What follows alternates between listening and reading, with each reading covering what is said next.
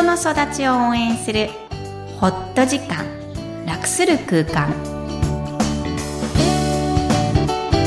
皆さんこんにちは、ポエラボの岡田です。皆さんこんにちは、臨床心理士のみきこです。大家好、 Hi everyone。 みきこさん、今回もよろしくお願いします。お願いします。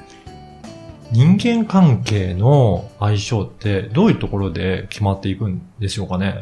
本当ですよね。はい、いい質問ですね。相性がいい悪いってね、どこで決まるんでしょうね。はい、ね、まあなんとなく、この人と喋ってたら楽しいな、っていうのも相性なんですけど、実際問題、うん、何で判断するんでしょうかね。感覚ですか？うん、なんとなく、話した時の感覚とか、そういったところで私は決めてるような気もしますけどね。実際問題、えー、人間誰しもが受け入れられたいっていう欲求がすごく強いので、うん、はい、えー、自分の意見が一致してるかなとか、はい、賛同してもらえるかな、賛成してもらえるのかなっていうのが相性なのかもしれないですよね。そうですね。確かに意見があまり食い違うと相性いいっていうふうに思いづらいですし、うん、一緒に、まあ大体意見が合ってればうん、うん、なんとなく相性いいなっていうふうに思いがちかもしれないですね。あ、今聞いててすぐ思っちゃいました。うん、私あの意見がだんだん先ね、うん、最初の初対面でやっぱりわざと不一致なことって言わないじゃないですか。はい、普通は合わせたような、はい、わざとじゃなくてもね、そうですね、なるべく、こう、ああ、そうだねっていうテンションになりますよね。はい、で、そこが過ぎると、私、急にこう、不一致なことぶつけたくなる時があるんですよ。これはどう思うのって。いや、こう、A って言うけど、B もあるよね、みたいな、うんうん。それに対してどう反応するかが、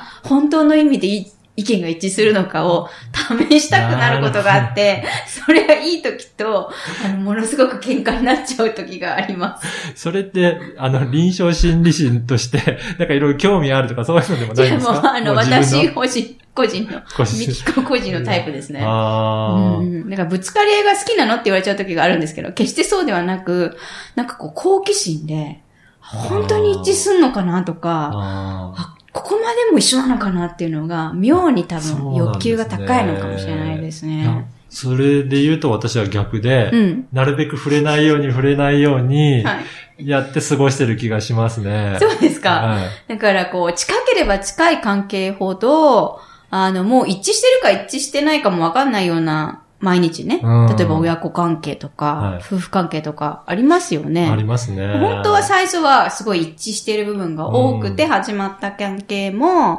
だんだん意識してこなくなるから、うん、あの、わからなくなると。うん、逆に、すごくこう今、不一致が大きく見えていて、はい、あの、嫌だなって思ってる関係も、実は、ひょっとしたら、一致している部分があるかもしれない。うん、例えば朝、絶対一緒にコーヒーを飲むとか。その人もコーヒーを飲むとか。うん、はい。まあそういったちっちゃなことでもいいんですね。そうです、そうです、うん。なんだかガムを食べるのが好きとかね。うん、何でもいいんですけど、どこかね、一致してる部分を探すのはおすすめです。うん、違う部分を探しがちですけど、そうじゃなくって、うんうんうん、一致した方を探してみましょうっていうことですね。そうですね。あれ、ひょっとして岡田さんとの一致部分が分からなくなってきたかもしれない。はい。一致する部分はなかなかないですかね。また考えていきたいと思います。はい。はい。じゃあ皆さんもぜひ考えてみてください。はい。はい、今回もみきこさんにカウンセリングや講座でよく聞かれる質問っていうのを取り上げていきたいなと思ってます。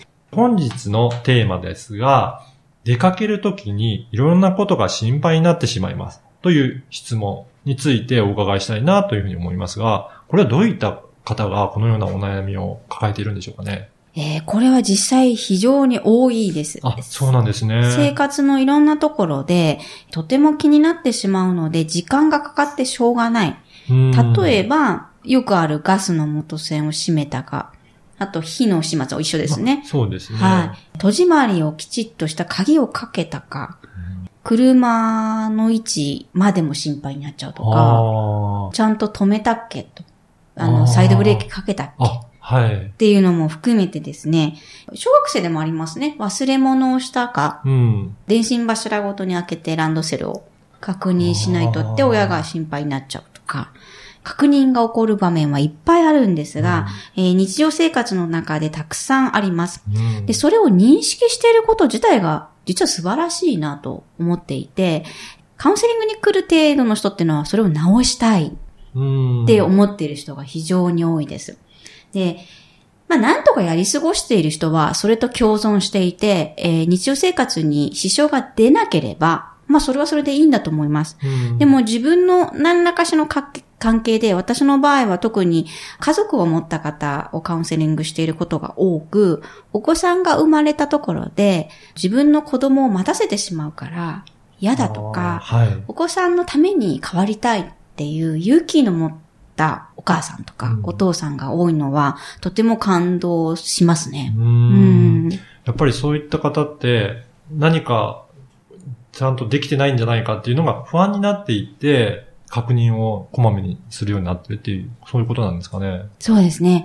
うん、まあ、カウンセリングに来る方みんなそうなんですけど、うん、結構もう本当に真面目な方が多いです。はい、で、自分自身に責任感が強すぎたり、おっしゃる通り不安感から来るものがほとんどなんですけど、うん、えそのとらわれ、考えがこう出てきてしまうっていうのを止めようとすればするほど、とらわれてしまうんですね。逆説的ですが。あ、余計に気になってしまうっていうことなんですね。そうです。もう意識しちゃってるのね。じゃあ意識してるものを意識するなっていうのも非常に難しくてですね。確かに。はい、ただ、そこで言えるのはいろんな、これ暴露療法という心理療法があるんですけども、うん、考えとそれが本当に事実かはイコールではない。うんうん、つまり考えは事実とは限らないっていうことを前提として何回も何回も伝えていったり認識してもらったりします。うん、で、とらわれっていうのは自動的に上がってきてしまう自動思考と呼ばれるものでして、えー、それを、えー、何とかしようとするのではなく、それを解き放つ。うん、そこにあると、うん、まあ、池に放すようにですね、恋を。放してしまうっていうのが大事で、それを訓練していくんですが、うん、まあ、時間がかかるので、ゆっくりやっていくっていうのは焦らないっていうことが重要です。うん、でもなかなかそういうふうに解き放つのって難しいなと思うんですけど、うん、何かいい方法とかってあるんですかね？練習としては、はい、あの、どんな本でも、インターネットとかで調べてみていただくとわかるんですが、禅や瞑想、うん、うん、あの、マインドフルネスって言われている部分もありまして、その意識をボワーンとさせる訓練。はい。無にする訓練とかがいいというふうに言われていますが、なかなかね、そこに、でも本当はお寺とかいっぱいある日本は、はい、日曜の朝に行くとかね、あの、禅を組みに行くとか、はい、可能なんですよね。で、カウンセリングに来るよりそっちに行ったらいいんじゃないかぐらいに思う時もあったり、いろんなものを組み合わせて取り入れていくのがいいです。ヨガもいいですよね。うん、そうなんですね、うん。感覚に気づく練習をすれば何でもいいんですが、私個人はですね、そういう王道もいいですが、はい、なんだろう。褒めることが下手な人が多いんですよね。あ、そういう方って。うん、へー、褒めてくださいって言ったら、いや、褒めるとこありますみたいな。ええー、そんなことないよね。今まで人間やってきたんだからって言うと、うん、いやいや、私なんか全然。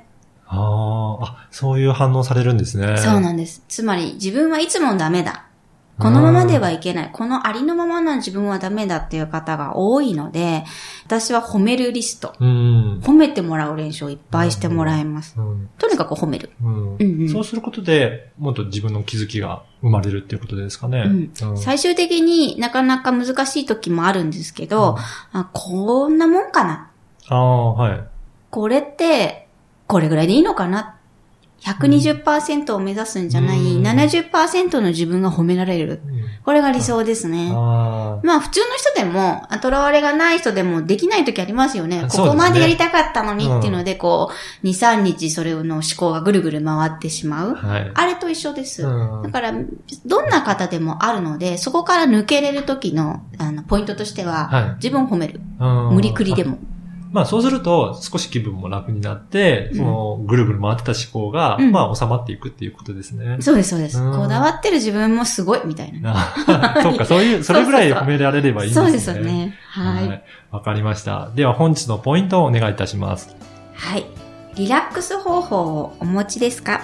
リラックスの仕方、自分をゆったりする方法はいっぱいあります。お風呂の中で、布団の上で。時間を決めてすべての力を抜く練習をしてみてください。